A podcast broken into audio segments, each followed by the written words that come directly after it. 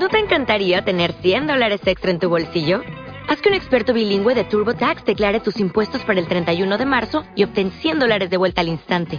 Porque no importa cuáles hayan sido tus logros del año pasado, TurboTax hace que cuenten. Obtén $100 de vuelta y tus impuestos con 100% de precisión. Solo con Intuit TurboTax. Debes declarar para el 31 de marzo. Crédito solo aplicable al costo de la presentación federal con TurboTax Full Service. Oferta sujeta a cambios o cancelación en cualquier momento. Tecnología y Trading, episodio 193.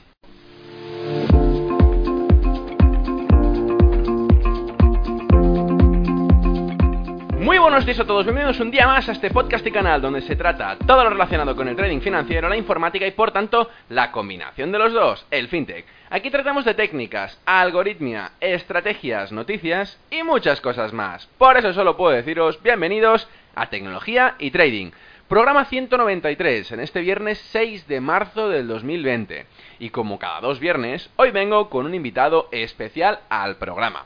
En este caso ya veréis que es un invitado que yo creo que nos va a explicar bastantes cosas de todos los ámbitos posibles, ya que, bueno, ha tocado muchos palos distintos y creo que a través de las preguntas que las tengo preparadas vamos a repasar todos y cada uno de ellos. Pero antes de la entrevista, quería recordaros la web del podcast, y es que esta web es ferrampe.com, donde podéis encontrar no solo todos los libros que recomiendan la gente, sino también los cursos que a lo largo del tiempo he ido haciendo y que he ido colgando en la página web. De esta manera podéis comprar todos y cada uno de los libros que recomiendan, o al menos repasar, no solo por voz, sino también por escrito, todas las preguntas que les hago a los invitados que traigo al podcast. Y sin más dilación, empezamos. Volviendo con el invitado de hoy, escritor en su blog llamado BuscandoIndependenciaFinanciera.com, licenciado en Administración y Dirección de Empresas, especialista en IEP en banca privada y asesoramiento financiero, y MBA en Dirección de Empresas y director de Unicaja. Hoy entrevisto a una de las personas seguramente más preparadas en banca que he conocido, y es que hoy entrevisto a Antonio Hidalgo. Muy buenos días, Antonio. Hola, Ferran, ¿qué tal? Bueno, encantado conocerte. Igualmente, primero de todo, gracias, muchas gracias por venir al programa. Tengo que decirte que al ver tu currículum me he quedado de piedra, y es que desde el EFPA hasta el MBA. Y la verdad es que, bueno, por lo que veo has invertido mucho en tu aprendizaje y creo que todas las preguntas que tengo preparadas no serán ni de coña suficientes a conocerte más y de saber lo que haces y cómo lo haces. Pero antes de ello me gustaría empezar con la pregunta más fácil de todas, y es bueno, pues que nos des a conocer un poco de ti, ¿no? De qué nos puedes contar de ti, de tu carrera profesional y de sobre todo de inversión a lo largo de los años.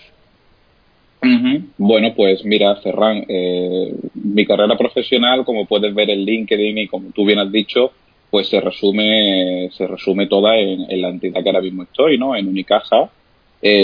Nada, yo terminé la carrera como todo el mundo, sin saber muy bien a qué me iba a dedicar, ¿no? Sería 7 días de primera hora, de edad muy temprana, en el instituto y demás. Sí tenía muy claro que lo que me apasionaba era las finanzas, ¿no? En ese sentido, la verdad es que sí lo tuve siempre meridianamente claro.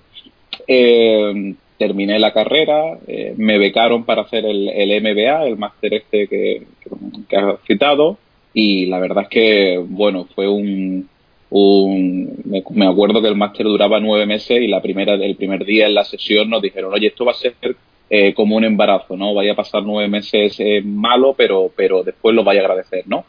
Y la verdad es que fue así, justo terminé el máster y empecé en Unicaja y nada, mi carrera profesional pues se ha ceñido a la entidad y ahí estoy ahora mismo ocupo un puesto de director y la verdad es que contento. Después en el tema, si quieres, ahora pasamos un poco a hablar del tema de la inversión, porque realmente en mi día a día sí lo toco, pero tangencialmente, porque al final te dedicas mucho al tema de empresa, de préstamos, de proyectos, cosas también apasionantes, pero bueno, no muy relacionadas, ¿no? O no relacionadas directamente con el tema de la inversión en bolsa, que después es mi hobby, ¿no? Mi pasión, entre otras. Bueno, creo que has hecho un repaso grande. Sí, no, y lo agradezco. Y antes de nada, antes de que se me olvide, de hecho, recalcar que todo lo que vamos a hablar de hoy no tiene nada que ver con tu trabajo actual. Es decir, no. Vamos a preguntarte puramente de carácter como inversor personal, ¿no? No inversión institucional, en ningún caso como recomendación de ningún tipo. Simplemente lo que tú estás haciendo a nivel personal, exacto, como Antonio, ¿vale? Lo quería dejar claro para que antes de que nadie se tira al cuello de nadie, lo quiero dejar claro. Exacto. ¿Vale? Sí, además yo siempre en el blog y en Twitter y demás uso ese disclaimer, ¿no? Que mis opiniones, oye, no son nunca ni recomendación ni nada, son opiniones mías de inversión que yo implemento en mi blog y en mi cartera, y efectivamente, como tú has dicho, Ferran, pues no son ni recomendación ni de compra ni nada por el estilo. Muy bien. Bueno, vamos a empezar ya un poco a entrar en materia, y me gustaría saber con qué activos o con qué productos financieros te sientes normalmente más cómodo en operar, o sea, para operar, y por qué. Ajá, pues mira, yo el producto financiero con el que me siento más cómodo sin ningún tipo de duda es con la acción, ¿vale? Acción directamente. Siempre, desde que he empezado mi etapa inversora, veo la acción no como una participación y no como algo etéreo, sino me hago la retrospectiva de que soy dueño de una parte de la empresa, ¿no? Y al final lo que busco es el negocio. Y me hago la idea de que, aunque sea una pequeña parte, pero bueno, esa empresa es mía, ¿no? En esa pequeña porción. Y al final lo que busco son los negocios. O por lo menos eso intento. Alguna inversión se escarría y no cumple el 100% de ese axioma, ¿no? Pero por lo menos eso es lo que busco. Eso es lo que busco. Bueno, perfecto. Cuando dices acciones, específicamelo un poco más. ¿Especialmente españolas, americanas, europeas en general? No, realmente el otro día analizando mi cartera me doy cuenta de que tengo prácticamente todas fuera de España. En España sí solamente relevante tengo Inditex, pero vamos, no por nada, es decir, ni busco que estén fuera de España, ni busco que estén dentro, ¿no? Sino busco simplemente negocios que me parezcan que están a precio interesante. Entonces, da la casualidad que española solamente tengo dos, pero vamos, perfectamente podría tener alguna más. De hecho, en cartera, en el radar tengo alguna interesante en España, sí. Muy bien. Bueno, normalmente, claro, en este caso, a diferencia de muchos otros casos, que donde los productos financieros son un poco más intangibles, por decirlo de alguna manera, ya que no tienes tantos datos para analizar y tanto para poner un contexto concreto, ¿no? Hay algunos casos que sí, pero hay otros que no, como por ejemplo el de las divisas, ¿no? En las divisas dependes mucho de un país, pero aunque tienes mucha información muy diversificada, digamos, en una empresa sí que tienes muchísimos datos. Y me gustaría preguntarte acerca de ello. Normalmente, ¿cómo analizas estos activos? Y sobre todo, ¿en qué te basas para determinar si es un buen activo para operar o no? Bueno, pues en el tema de realmente escoger una empresa para invertir en ella, yo la verdad no utilizo siempre el mismo criterio, no uso, que pienso que puede ser un fallo por mi parte, ¿no? Tengo amigos, compañeros, grandes inversores de Twitter que dicen al final que la inversión es un poco de arte también, ¿no? No te sé decir, no tengo un criterio fijo para toda la empresa. Yo intento, bueno, sobre todo en la americana sí tienen unas cosas muy buenas, que es que la información viene muy bien, siempre tiene el mismo formato, el Q10, ahí te viene todo muy claro. Hay otras acciones que tienes que mirar más, mirar su presentación de cuentas, la memoria suele ser un apartado muy bueno donde viene todo muy bien explicado. Al final yo creo que lo que es los datos es, miramos todos los mismos, ¿no? Oye, precio, PER, free cash flow, EBITDA, pero ya te digo, tampoco miro solamente los números, ¿no? En alguna inversión que he hecho últimamente, miro también el negocio, ¿no? Miro también un poco, no sé, en ese sentido me considero un poco de la escuela de Lynch, ¿no? De ver negocios que pienso que van a seguir dentro de 25 años, que me gustan a mí mucho como usuario, ¿no?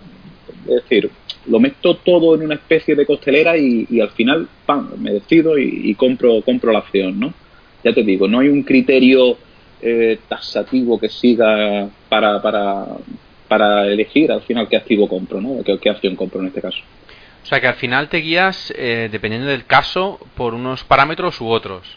Sí, sí, sí. Yo ya te digo, el tema sobre todo de Peter Lynch es un tema que suelo, o por lo menos intento aplicarlo, y la verdad es que las acciones que he comprado con ese criterio, por ejemplo Apple, Inditex y demás, la verdad es que los números están ahí, ¿no? Al final funcionan bien, es decir, negocios consolidados que veas que el precio de entrada es bueno y que van a seguir dentro de 20, 25 años, típicas cosas de value, ¿no? Que intento que existan detrás grupos familiares, pero ya te digo, no tengo un criterio exacto para todos los activos, para todas las acciones. Pero supongo que sí que seguirás algún tipo de estrategia, o lo haces un poco a ojo. Es que no, vamos a ver, yo... Sí. Dime.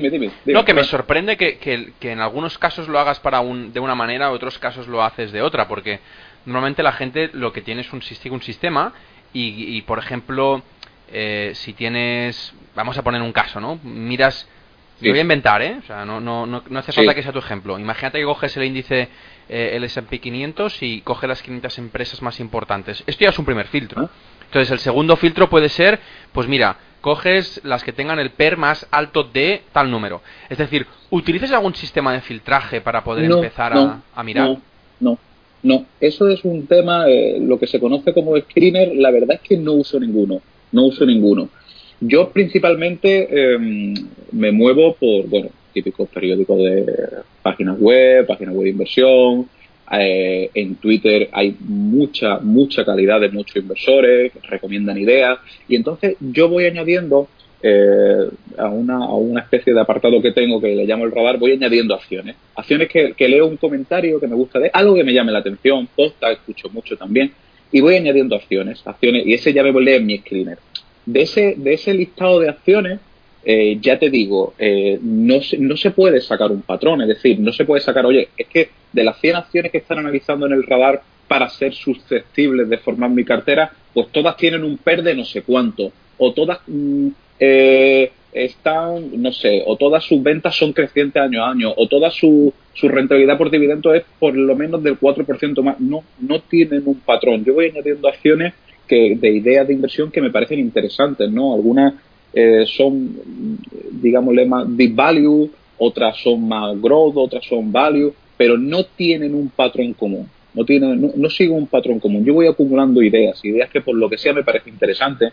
Intento no sobreponderar la cartera, por ejemplo, si la has visto, tengo varias del tabaco, y hay alguna idea de tabaco que me sigue pareciendo interesante, pero intento no comprar más por no sobreponderarla en un sector.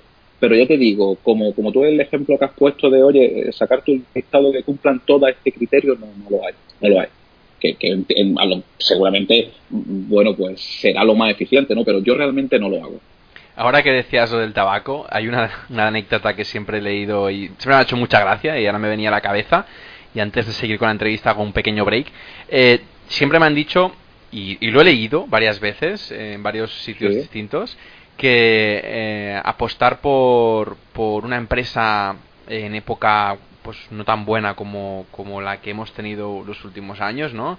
Y poder pues meter dinero en decir, oye, creo que esta empresa de tabaco, en este caso, pues va a subir mucho. ¿Por qué? Porque normalmente la gente, cuando más fuma o cuando más se tira a los vicios, es cuando hay crisis. Y es una de las cosas que me sorprendió mucho, ¿no? Pues mira, al final no deja de ser entonces una buena opción para ponderar la cartera, ¿no? Para tenerla... Es por eso que digo, mira, ahora que me lo has comentado, que no mucha gente conozco que lo tenga.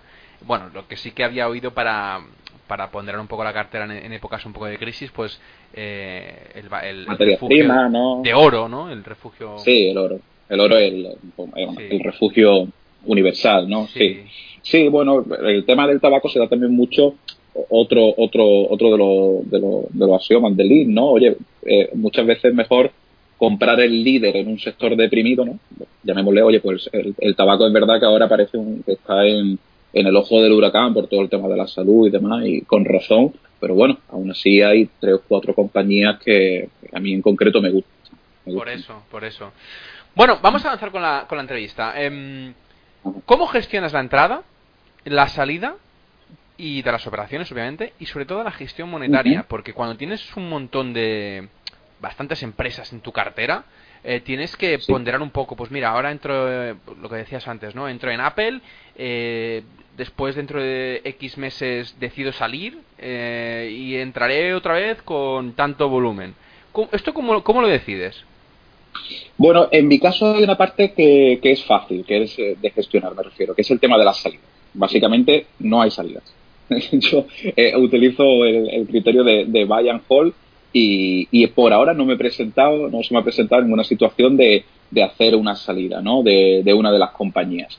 Estoy dándole vueltas ahora a salirme de alguna, pero bueno, lo estoy analizando. La verdad es que en ese sentido tengo un par de ellas en el radar, en este caso negativo, de que salga de la cartera, ¿vale? Pero hasta la fecha no he tenido salidas.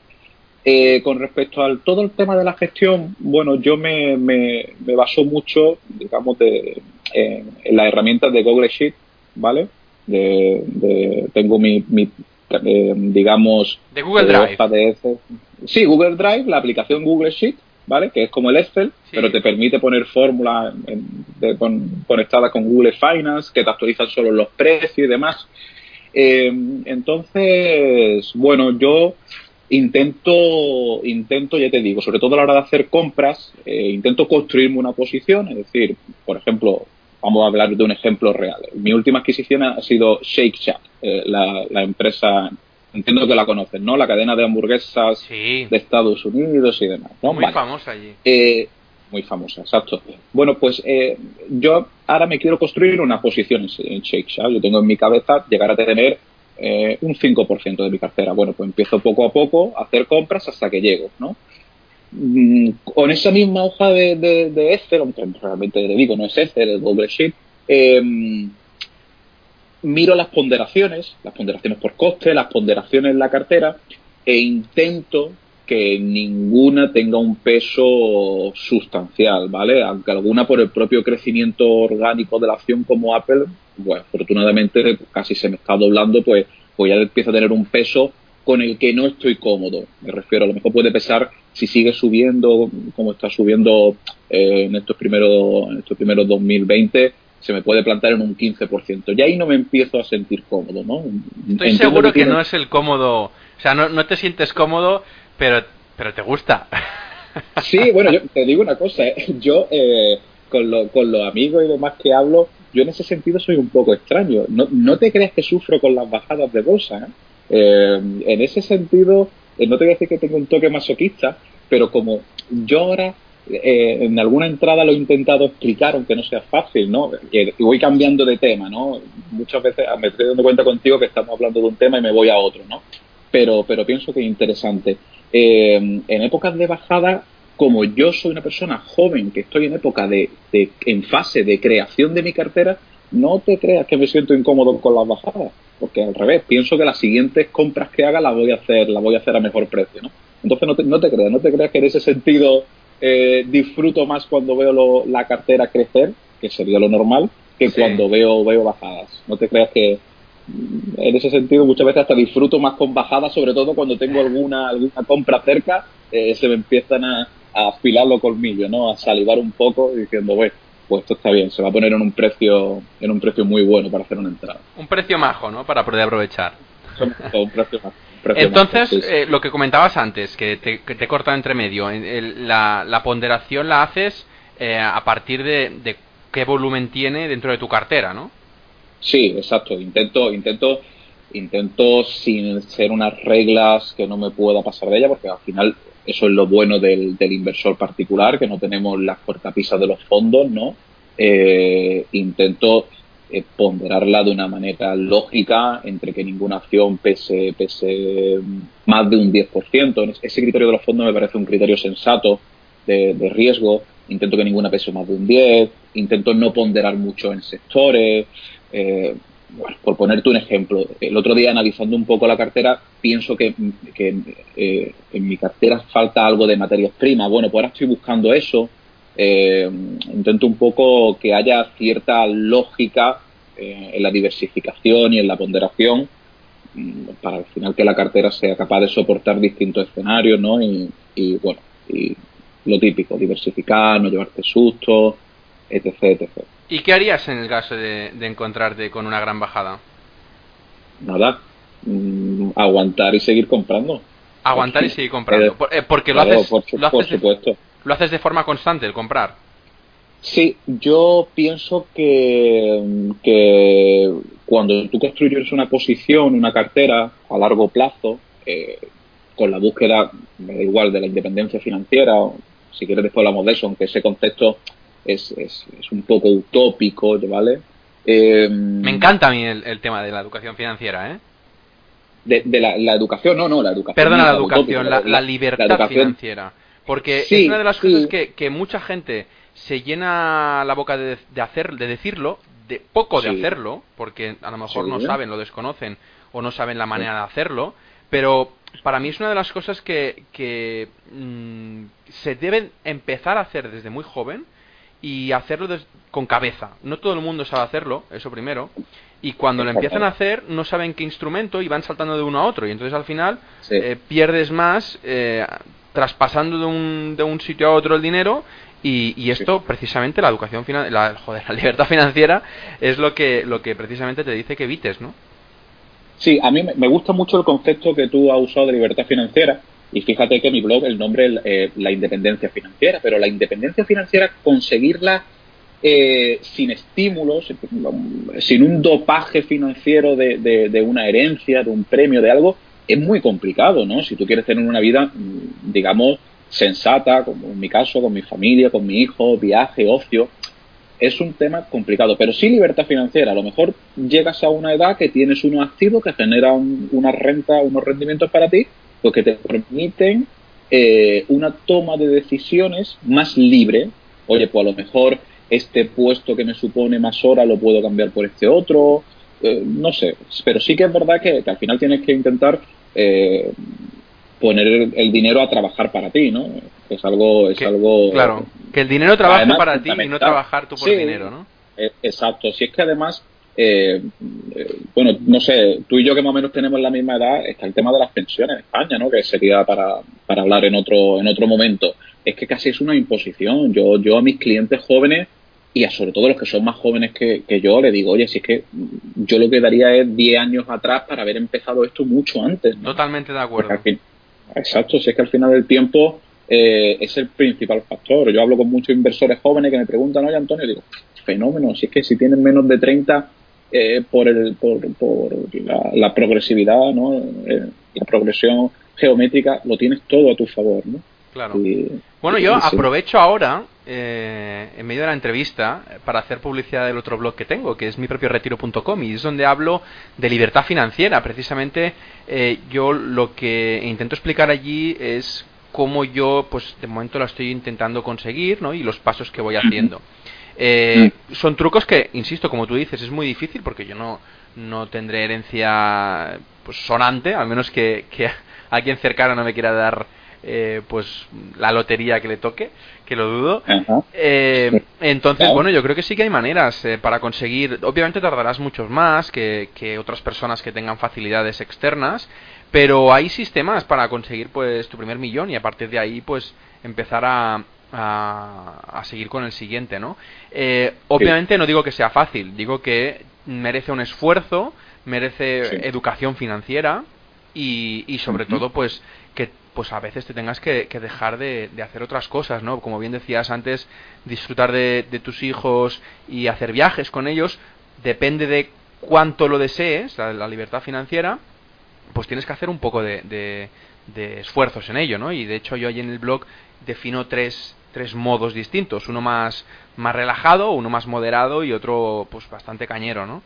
Eso depende de cada uno, pero yo creo que sí que se puede conseguir con muchos años. Y que al final es conociéndote muy bien, sabiendo qué puedes hacer o de lo que puedes prescindir en tu vida y sobre todo utilizando bien tu dinero, que es lo que más complicado es porque no nos enseñan a hacerlo, ¿no? Exacto, es verdad que en España debería ser ya materia de... Yo veo a mi hijo y demás, el mayor tiene 11 años, y digo, deberían ya desde primera edad en el colegio, una asignatura de educación financiera y de que valoren todas estas cosas. Coincido contigo de que falta mucho en la sociedad actual en esa materia, está claro. Sí.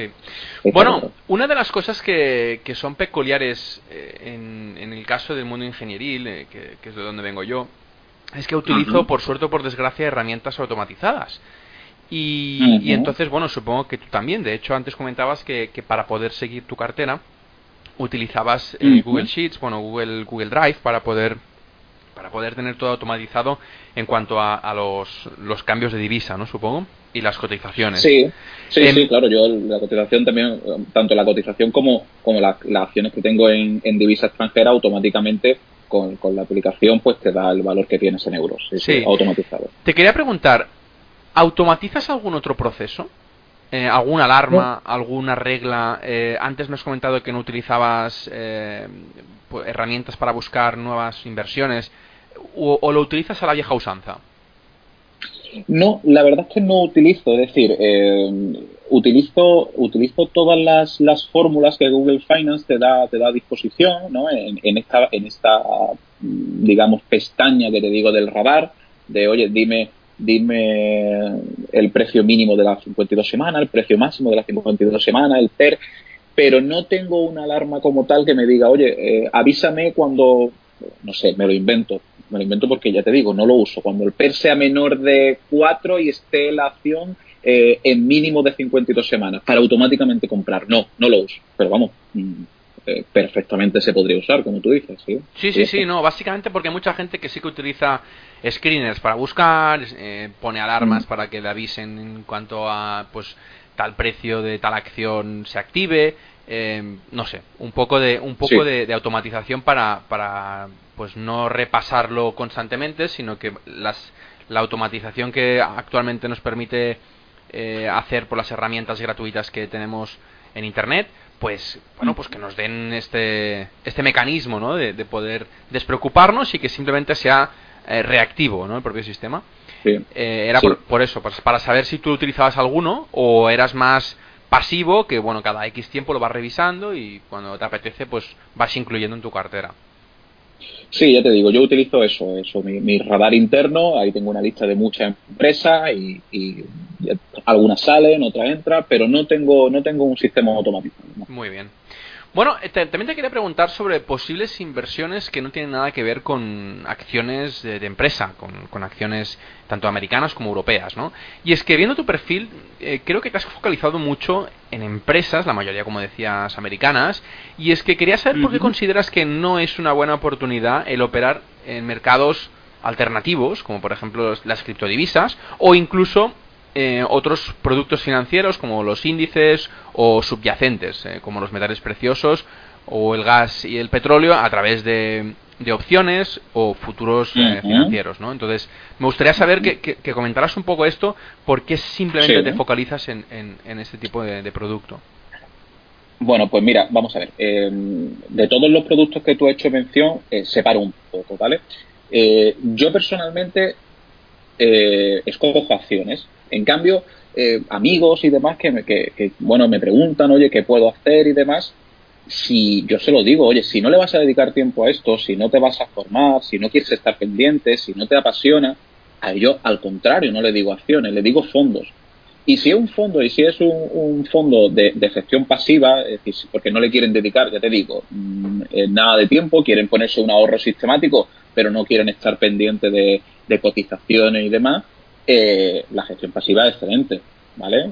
Lo dejas X años, pues te construyes a lo mejor un par de ETF, uno al S&P 500, otro al MSCI World. Tengo una pregunta preparada para eso. Vale, tú si quieres me interrumpes, me la lanza ahora como tú quieras. No, prefiero que hagas la pregunta. Vale, en ese caso le digo a clientes o a amigos que fondos. El tema de las opciones, ese es el lado justamente contrario, es decir, ese es, bueno, yo en concreto no estoy haciendo ahora mismo nada con acciones, pero sí quiero empezar con alguna venta de put, ¿vale? De alguna opción que vea, que diga, oye, este precio la compraría, bueno, pues hago una venta de put y si al final la compro ese precio, pues fenomenal, porque es un precio con el que estoy cómodo, y si no la compro el precio, pues nada, la prima que me he llevado. Y en el tema de las criptodivisas o de las criptomonedas, ahí yo soy muy, muy, muy escéptico, ¿vale? Yo ahí, mucha gente me ha preguntado, oye, invertir en temas del Bitcoin y demás, ahí yo soy muy escéptico. Ahí me gusta la frase, creo que fue de Paramés, ¿no?, que le preguntaron, oye, ¿qué te parece del Bitcoin y demás? Y vino a decir como que del casino no habla, ¿no? Entonces, yo con todo los respetos, no sé qué piensas tú de las criptomonedas y demás, pero yo, como no me siento cómodo, no la conozco, entonces son temas que prefiero, para mí se aleja mucho de la inversión. No la tecnología blockchain, que me parece fantástica, pero sí los Bitcoin, este tipo de cosas, no me siento cómodo, entonces tampoco tengo una opinión muy fundada.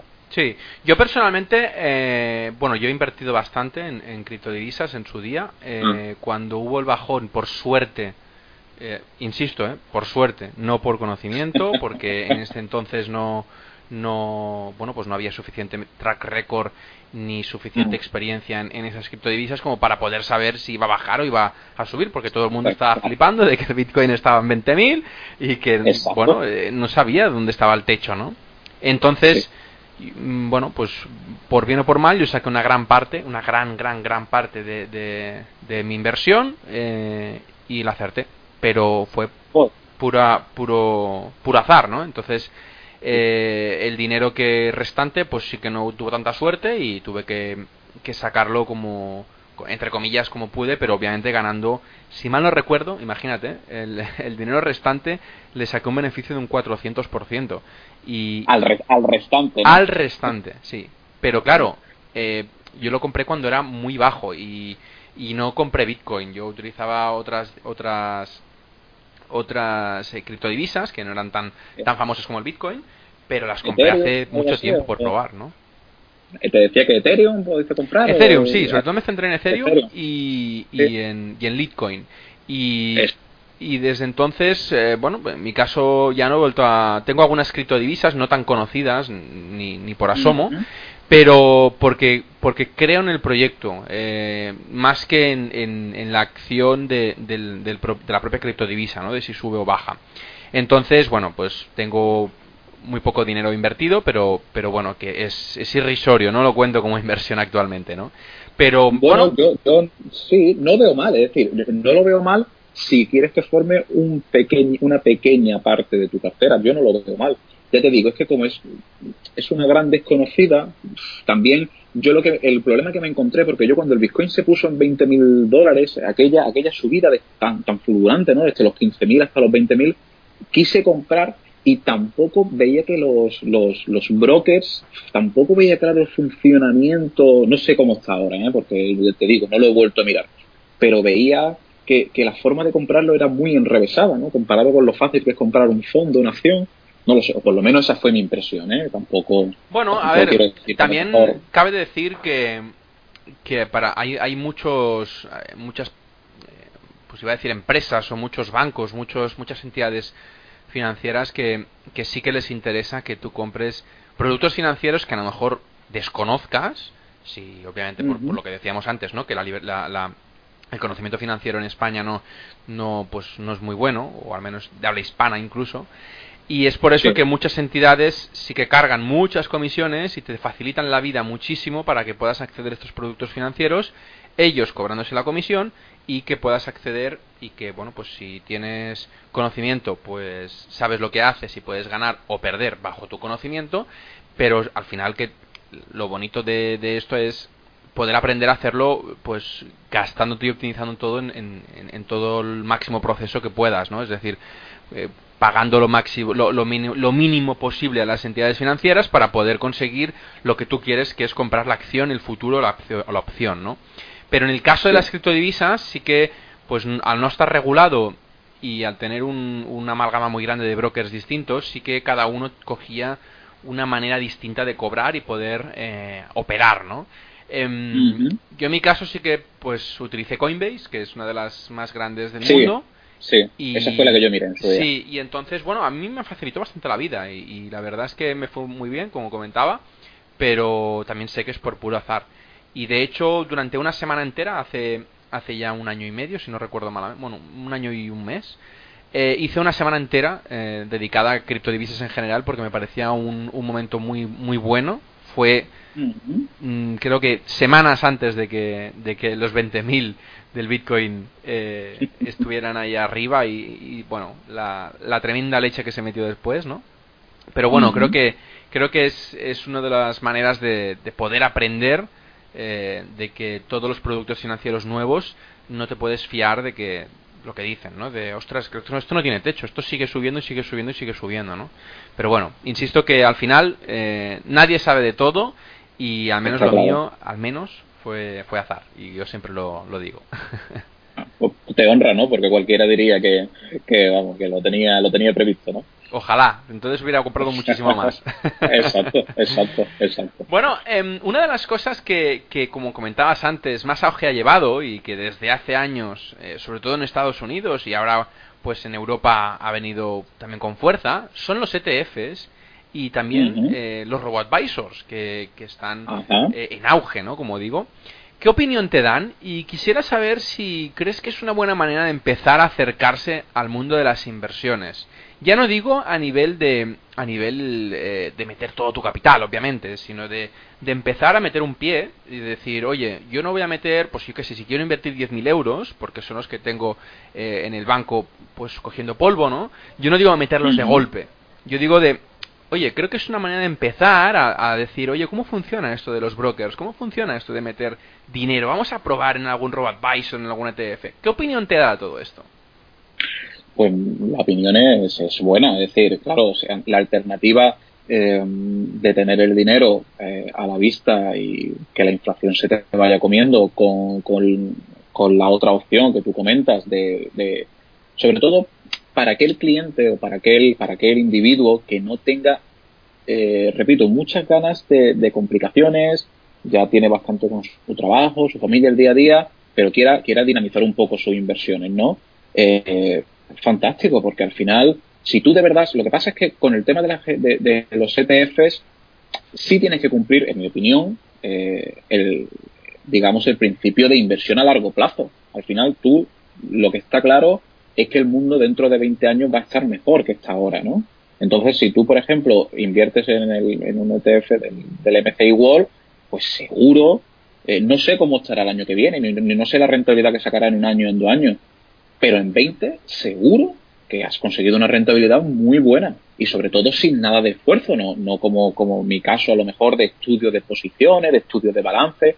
No, sin nada de esfuerzo, simplemente voy haciendo una aportación sistemática a ese fondo, pues seguro que dentro de 15, 20 años te ha ido fenomenal.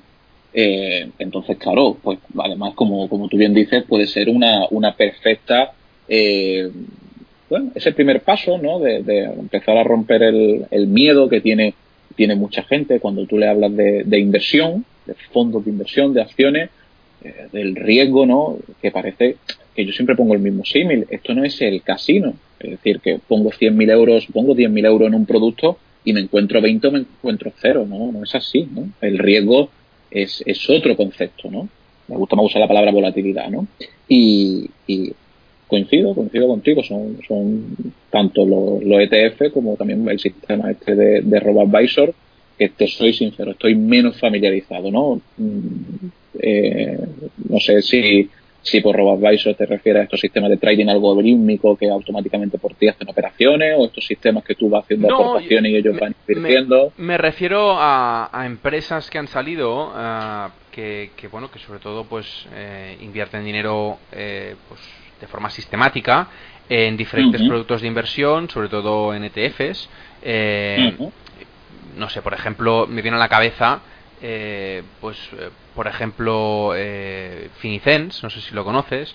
Sí, claro que sí. Sí, me viene a la cabeza Investmi. En este caso son robo-advisors que bueno, no solo utilizan ETFs, en el caso de de Investmi también pues utilizan diferentes ponderaciones en oro, en diferentes materias primas, ¿no?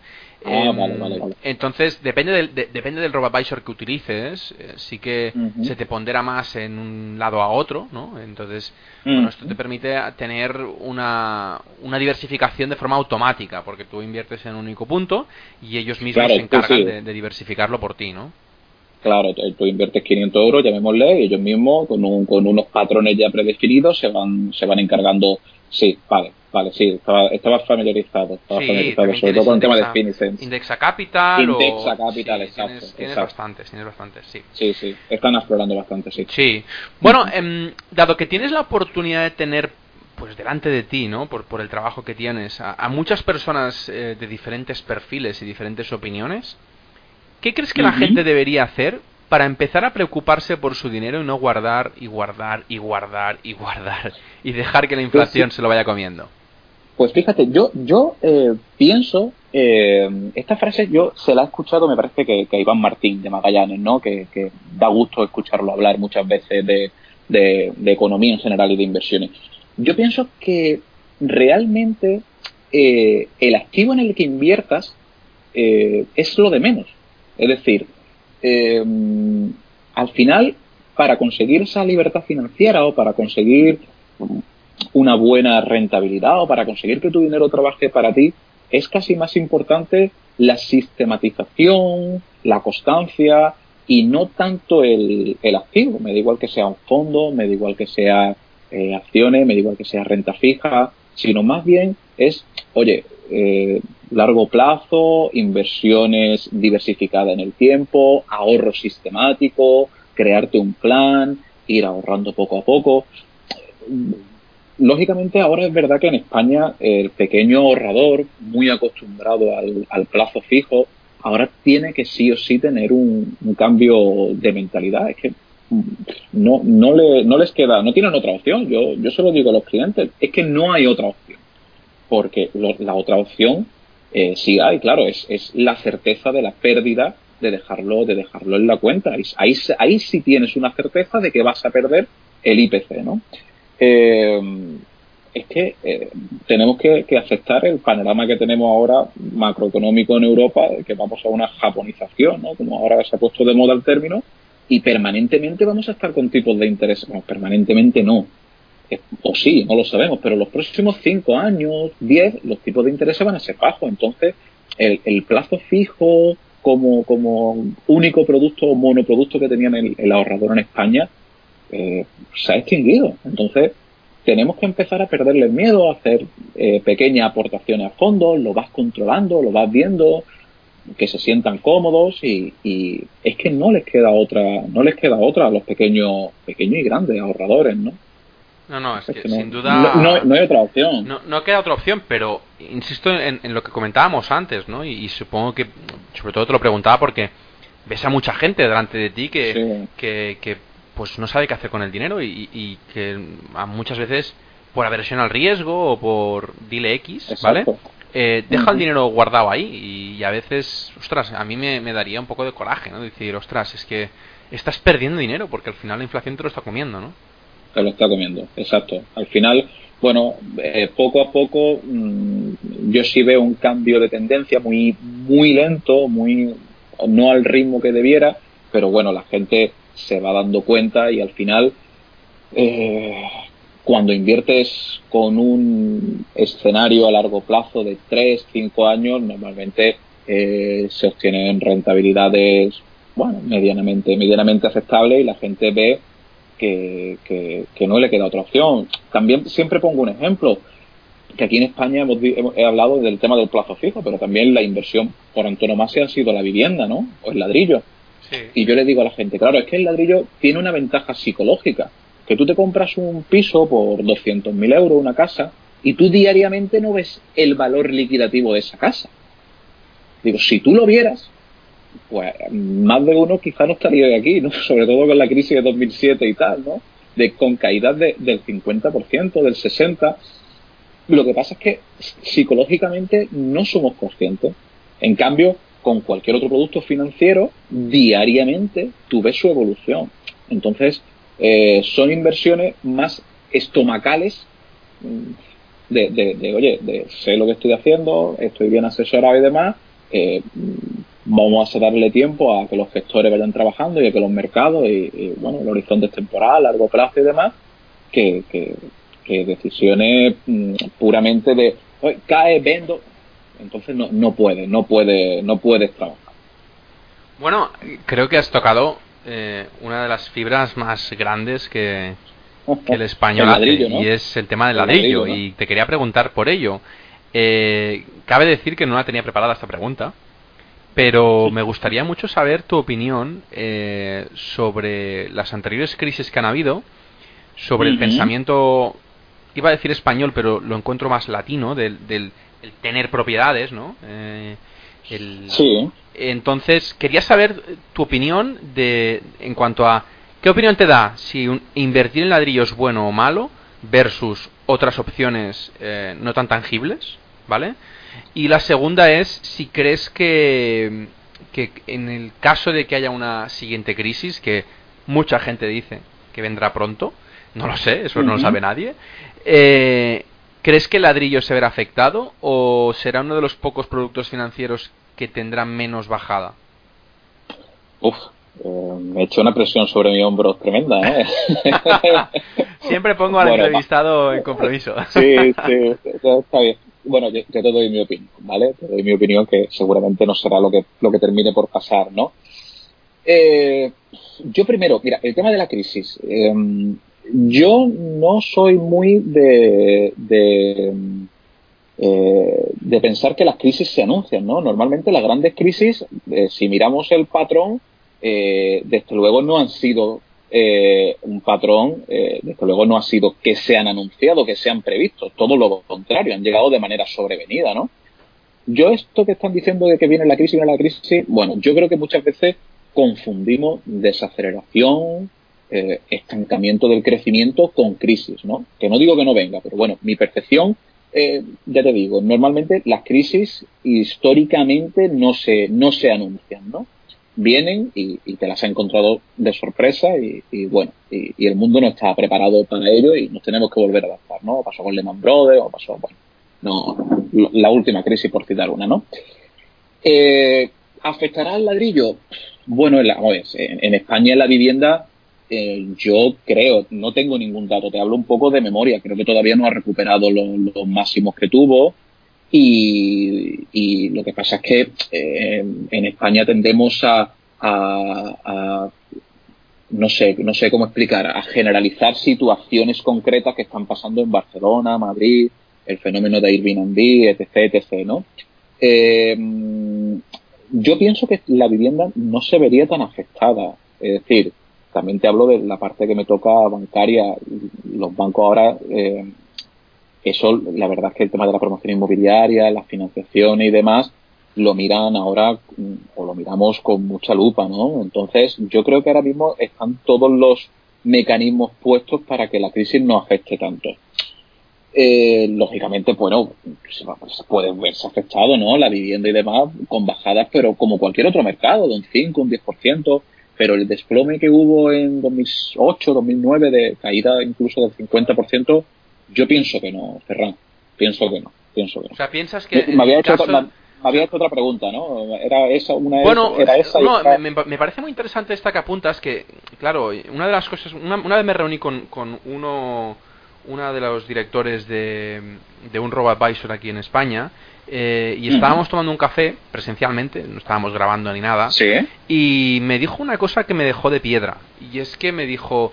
Claro, yo tenía propiedades, me decía, y estas propiedades estaban pues muy bien, tenía un beneficio espectacular porque las alquilaba y a veces las vendía y compraba otras a buen precio y tal, ¿no?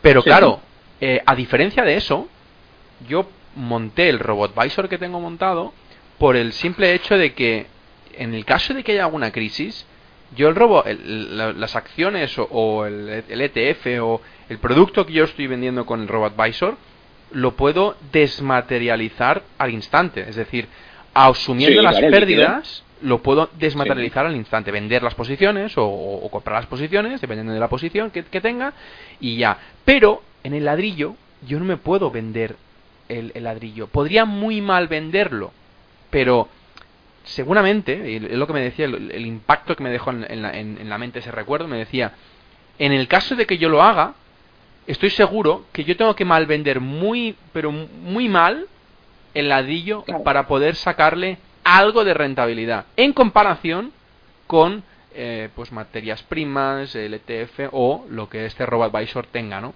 Y me dejó un poco, ostras, trastornado un poco en el sentido de que mucha gente, o al menos yo siempre lo he oído, ¿no?, en España, de que compra propiedades para hacer dinero, para hacer jubilación, lo que sea, pero en épocas donde no vaya tan bien, donde la vaca no tenga tanta leche, si necesitas ese dinero, te lo tienes que comer hasta que vuelva a subir. En cambio, si tienes producto financiero más no tan físico, digamos, te puedes pues recuperar un poquito más de inversión que si tuvieras que mal vender la casa. Por eso te preguntaba eso, para tu opinión en eso, si lo consideras que tiene sentido, o si por el contrario dices, no, es que la vivienda a muy larga, el buy and hold que antes comentabas, pues funciona también en las casas, entonces no tiene ningún sentido, me espero un poco más y me aprieto el cinturón y pasará. Entonces, ese era el sentido de la pregunta. Bueno, al final, como en todas las inversiones, la diversificación es clave, ¿no? Y al final, pues no tienes que tener todos los huevos en la misma cesta, y seguro que el 100% en inmuebles, pues no es una buena opción, ¿no? La vivienda, lo que te decía este señor está claro, la vivienda, bueno, cualquier inversión inmobiliaria.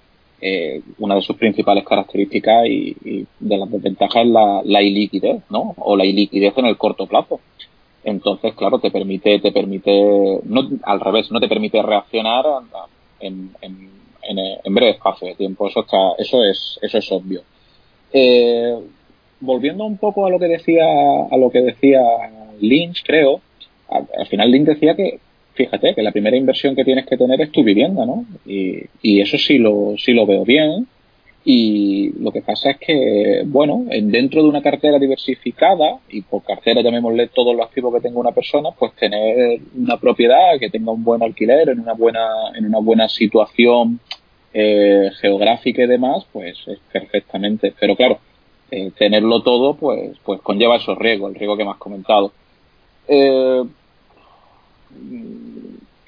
sé, lo que me decía, o lo que estábamos hablando de la crisis, pues creo que te lo he resumido antes. No tengo tan claro, primero, que vaya a venir seguro una crisis, y segundo, creo que este caso a la vivienda, al ladrillo en general, la afectaría, pero menos. Muy bien. Bueno, mi opinión. No, a ver, al final de opiniones, bueno, hay muchísimas. Y cuando me sorprendió bastante, me chocó bastante cuando me lo dijo, porque yo nunca había caído, ¿no? De que, pues, si los mercados financieros pueden caer un 30%, un número así aleatorio, pero sí, seguramente en una época de crisis tendrás que, pues, bajar más de un 30% el valor del inmueble del que compraste para poder venderlo y al menos, pues, sacarle algo de rentabilidad, ¿no? Entonces, bueno, por eso lo quería comentar. Te quería preguntar sobre tu blog, y es que creo que vas cosechando un pequeño tesoro, ¿no? Y que poco a poco vas introduciendo información. Me gustaría saber qué se puede encontrar allí, qué se puede encontrar en la página web, que la voy a recordar, BuscandoIndependenciaFinanciera.com, y sobre todo, ¿a qué público está dirigido? Bueno, yo el tema de lanzar el blog fue un... Yo lo utilizo, creo además que la primera entrada, te hablo de memoria, venía a explicarlo. Yo lo uso como una forma de autoobligarme a mis pensamientos, a mis reflexiones sobre el mundo de la inversión, plasmarla por escrito, ¿no? Cuando tú haces el ejercicio de explicar para otros de tu estrategia y demás, al final tú mismo te pones tu estrategia clara y tú mismo te afianzas muchos conceptos. Lo uso un poco como cuaderno de bitácoras, ¿no? El blog, bueno, como tal, una estructura fija, una estructura estable no tiene. Yo mensualmente explico cómo ha ido la evolución de la cartera, ¿vale? También una forma de hacer un repaso. Y después voy poniendo entradas, pues, no sé, artículos que me parecen interesantes, intento, desde un punto muy modesto, promover o ayudar o poner mi granito de arena en pos de lo que hemos hablado, de la educación financiera, de mejorar la educación financiera. Pues no sé, tengo varias entradas ahora en el horno, no están publicadas y precisamente una me está llevando tiempo porque es de lo que hemos hablado antes, fíjate, precisamente de un screener, ¿no? De cómo conseguir ideas, que es algo complicado también para el inversor. Oye, ¿dónde encuentro ideas? Un caladero de ideas para buscar dónde invertir. Pero ya te digo, no tengo... Es difícil. Para mí lo fácil es analizar una empresa. Para mí lo fácil es que me diga alguien, oye, échale un vistazo a esta. Pues mira, ya te empiezas a mover, pero es como el escritor, ¿no? Como el escritor que se enfrenta a una hoja en blanco. Oye, ¿y qué empresa analizo, no? ¿Qué idea? Me parece interesante. Esa entrada me está llevando tiempo porque la estoy preparando con cariño. Oye, pero, perdona un segundo, un pequeño break. Y para eso están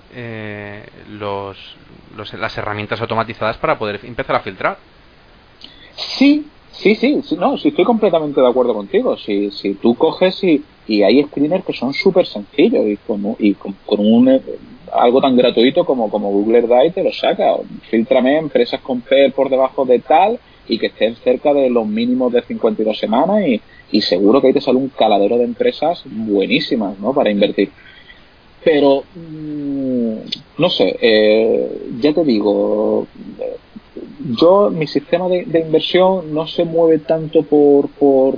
Pienso que tiene que haber más de los fríos ratios, ¿no? Te perdería entonces muchas empresas con crecimiento, muchas empresas con buenos negocios. Te pongo un ejemplo. No tengo Amazon, ¿vale? Pero con un screener de estos nunca lo hubiera tenido. O, por ejemplo, sí tengo Apple. A lo mejor Apple nunca lo hubiera tenido si hubiera seguido a rajatabla un screener como el que estamos hablando, ¿no? Entonces, pienso que hay algo más. Shake Shack tampoco lo hubiera comprado. Shake Shack, oye, el otro día vi el PER, casi me caigo de espalda. Creo que era un 90 y pico. Digo, esto yo que me considero... entre comillas, medio value, joder, macho, no veas. Eso es la antítesis, ¿no?, del value. Pero bueno, hay que ver yo mi forma de verlo, ¿no? No me gusta en la inversión, ni en general en nada en concreto de la vida, decir, oye, no, esta es mi opinión y yo a esto me aferro y no lo cambio por nada. No, seguramente con los métodos value habrá muy buenas opciones, con el growth también. Hay que verlo todo un poco en su conjunto. En el blog también publico en tiempo real, gracias a Google Drive, a la herramienta esta de su Excel. En tiempo real cualquiera puede ver la cartera, ¿vale? Cualquiera puede ver el radar que tengo con acciones que pienso que pueden formar parte de la cartera a corto plazo. No sé, me parece una buena herramienta. Ahora quiero también empezar con entrevistas.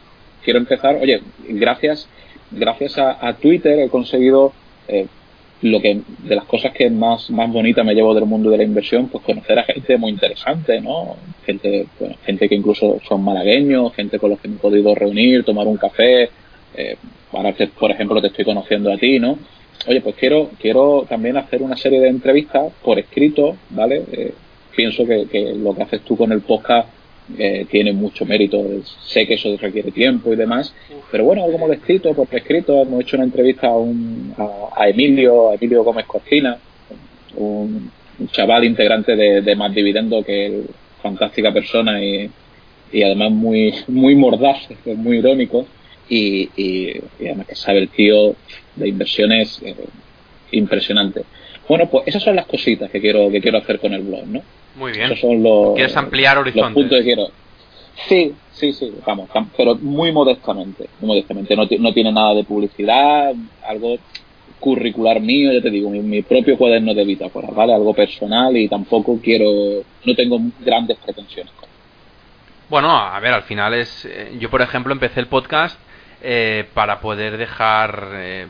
pues constancia del conocimiento que tenía, y de hecho los primeros podcasts que yo tengo al final no tienen nada que ver con las entrevistas que tengo ahora, y empecé de una manera y ahora estoy enfocándolo hacia las entrevistas, ¿no? Y gracias a eso pues me permite conocer a mucha gente y me permite preguntarles cosas que a lo mejor pues hubiera sido como fui entonces, ¿no? Que escuchaba podcast y yo me preguntaba, ostras, si yo estuviera haciendo la entrevista le hubiese preguntado esto, ¿no? Y ahora lo puedo hacer por fin, ¿no? Entonces es una de las cosas bonitas, ¿no? Que al final si gastas un poco de tiempo o inviertes un poco de tiempo, en mi caso, sí, para aprender sí, y para conocer y para buscar a la gente, a mí me sale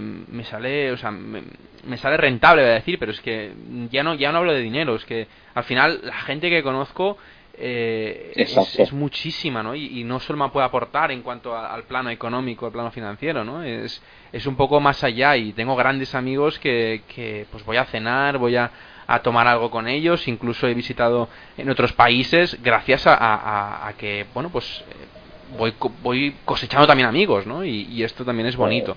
Sí, sí. Pues te invito a que venga a Málaga, ¿no? Y uy, te presento bastante. Sí, tenemos un grupito muy bueno de gente, como digo yo, de notable en Twitter. Yo soy el que menos, pero te digo, hemos tomado alguna cerveza y hemos coincidido con Antonio Rico, muy creo bien. Que lo conoce, del Inventario sí. Inteligente, Baelo, sí, no sé, Quique Valdecanto, no me quiero dejar nadie, ¿no? Javier, Prudén, muy buenos inversores, que da la casualidad que estamos por aquí por Málaga y quedamos, charlamos y muy bien, muy bien. Oye, pues te llevas eso también, pues las personas que conoces, ¿no? Cojo eso y tendré que ir a visitaros al sur. Pues claro, hombre, cuando sí, tú quieras. Quique me lo dice siempre. Ah, bueno, sí. Te he dicho Quique, no, acabo de caer que Quique es amigacho tuyo. Fíjate, te lo he dicho sin pensar en la conexión. Fíjate, sí. Bueno, Quique fue el que me recomendó contigo. Sí, escucha, cierto. Te iba a preguntar, Antonio, ya la última pregunta, y creo que para mí es una de las más importantes cuando hablas con alguien desconocido que no te conoce tanto en cuanto a la inversión y que realmente puede darte, como yo digo, perlas, ¿no? Y es recursos o libros. Y es que me podrías recomendar algún libro, referencias, no hace falta que sean libros, a lo mejor páginas web, cursos, lo que sea, que te hayan ayudado a ti a poder tener el conocimiento actual sobre finanzas, sobre empresas, sobre análisis de empresas, sobre cómo ponderar la cartera, toda la amalgama de conocimiento que tienes. Mira, yo, Ferran, en ese punto, yo te recomendaría los clásicos, ¿no? Es decir, a mí, yo siempre digo, cuando alguien me dice, oye, ¿por dónde empiezo? ¿No? Quiero leer, quiero aprender de esto, ¿por dónde empiezo? Yo siempre digo que empieces por los dos de Peter Lynch, ¿no? Por Batiendo a Wall Street y el otro Un paso adelante de Wall Street. Siempre me confundo con cuál es el primero cronológicamente. Me parece que lo explica este señor de una manera tan clara lo que es la inversión, de una manera tan cercana, de una manera no fácil, pero que sí te viene a decir que muchas veces la mejor idea la tiene a la vuelta de la esquina y no te estás dando cuenta, ¿no? Y esos libros me parecen sensacionales. Los típicos, los 4 pilares de la inversión, los pequeños libros que generan riqueza, pero por salirme un poco de los, ya te digo, de los clásicos del tema de la inversión. A mí hay dos libros en concreto que están relacionados, si no están relacionados directamente con la inversión, que me han gustado mucho y son vivencias que me han ayudado a mí a crecer personalmente, ¿no? Y que uso pues para las facetas de mi vida, y una de ellas pues la inversión, ¿no? Uno de ellos que me encanta y que recomiendo a todo el mundo y que como inversor a título personal en Apple y Disney es un must, ¿no? Es la hostia. Es la biografía de Steve Jobs, de Walter Isaacson. No sé si la has leído. Pues lo tengo en la estantería. Pues... pero no lo he podido leer aún. Yo es un libro que no es grueso, ¿vale? Pero que empecé en unas vacaciones que tenía 3-4 días y, macho, es que decía, me voy a acostar ya porque esto no puede ser, no hago otra cosa que... a mí, por lo menos, y a todo el mundo que se lo he comentado bastante. ¿Por qué? Porque te enseña un poco, tanto para el mundo de la inversión y al final para tu quehacer diario, la pasión que ponía Steve Jobs en lo que hacía, ¿no? Y para mí es que la figura de Steve Jobs pienso que bueno, que igual que en la época de Leonardo da Vinci, pues Leonardo pues fue un genio de su época y demás, Steve Jobs ha sido un visionario, ¿no? Y el libro te cuenta cómo buscar, ya quizás no la perfección, que la perfección puede ser una fuente de sinsabores, pero sí buscar hacer las cosas con pasión, buscar, ya que las cosas las tienes que hacer, hacerlas bien. Steve Jobs, hasta que crea el iPhone, te va contando en el libro pues cómo a su equipo de ingenieros que desarrollaban el producto y demás, le presentaban maquetas, le presentaban propuestas y él decía, no, tiene que ser así, y decía, esto es imposible de hacerlo, y al final se hizo, ¿no?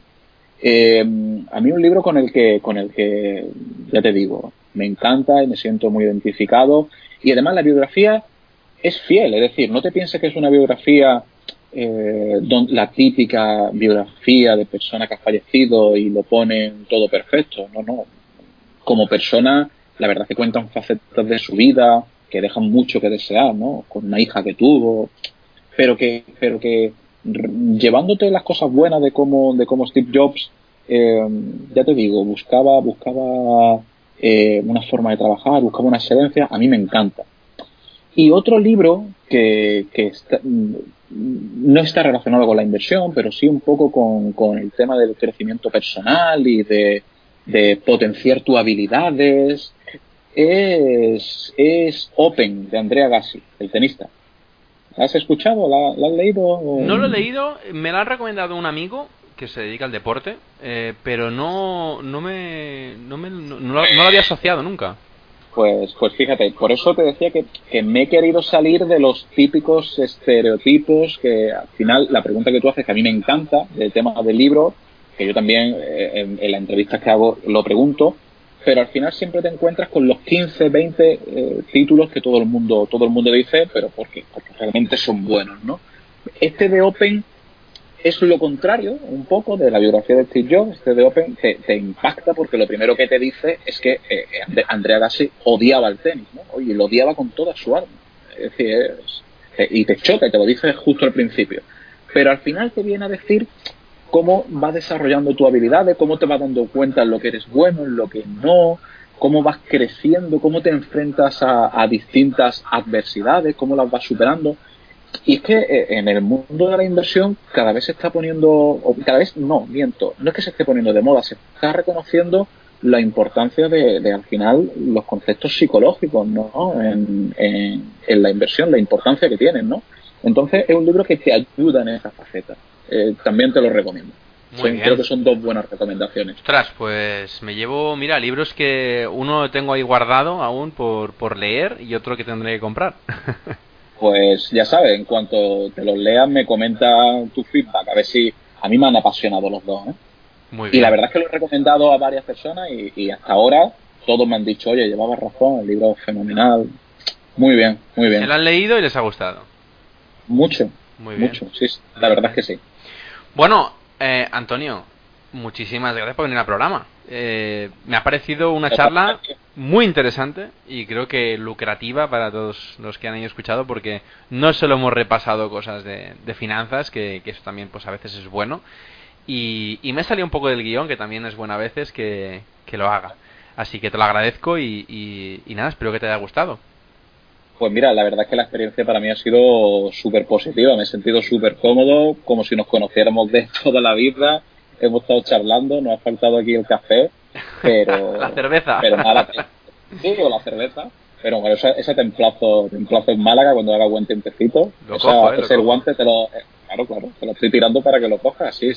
Y nada, decirte lo mismo, que muchas gracias, Ferran, que para mí ha sido un rato, han pasado, creo que llevamos una hora o algo así, sí. Y...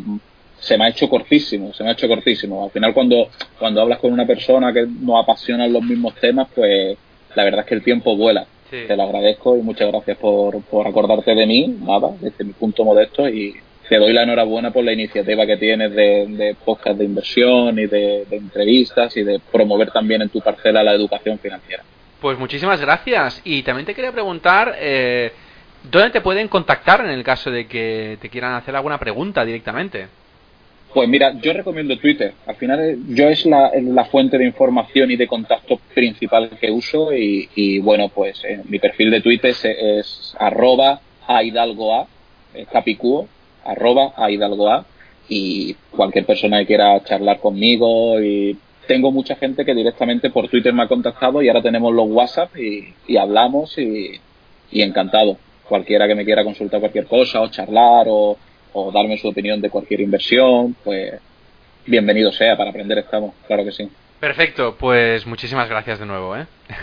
Nada, Ferran. Bueno, para la gente que le han surgido dudas o preguntas de lo que nos ha contado Antonio, podéis también hacérmelas llegar a través del formulario de contacto de la página web ferrampe.com/contactar. Y antes de despedirme, como siempre os pido, suscribiros al canal de Spotify, iVoox y iTunes, y aparte de ahí, darme un me gusta o 5 estrellas para hacerme un poco más feliz. Muchas gracias a todos y hasta dentro de 15 días.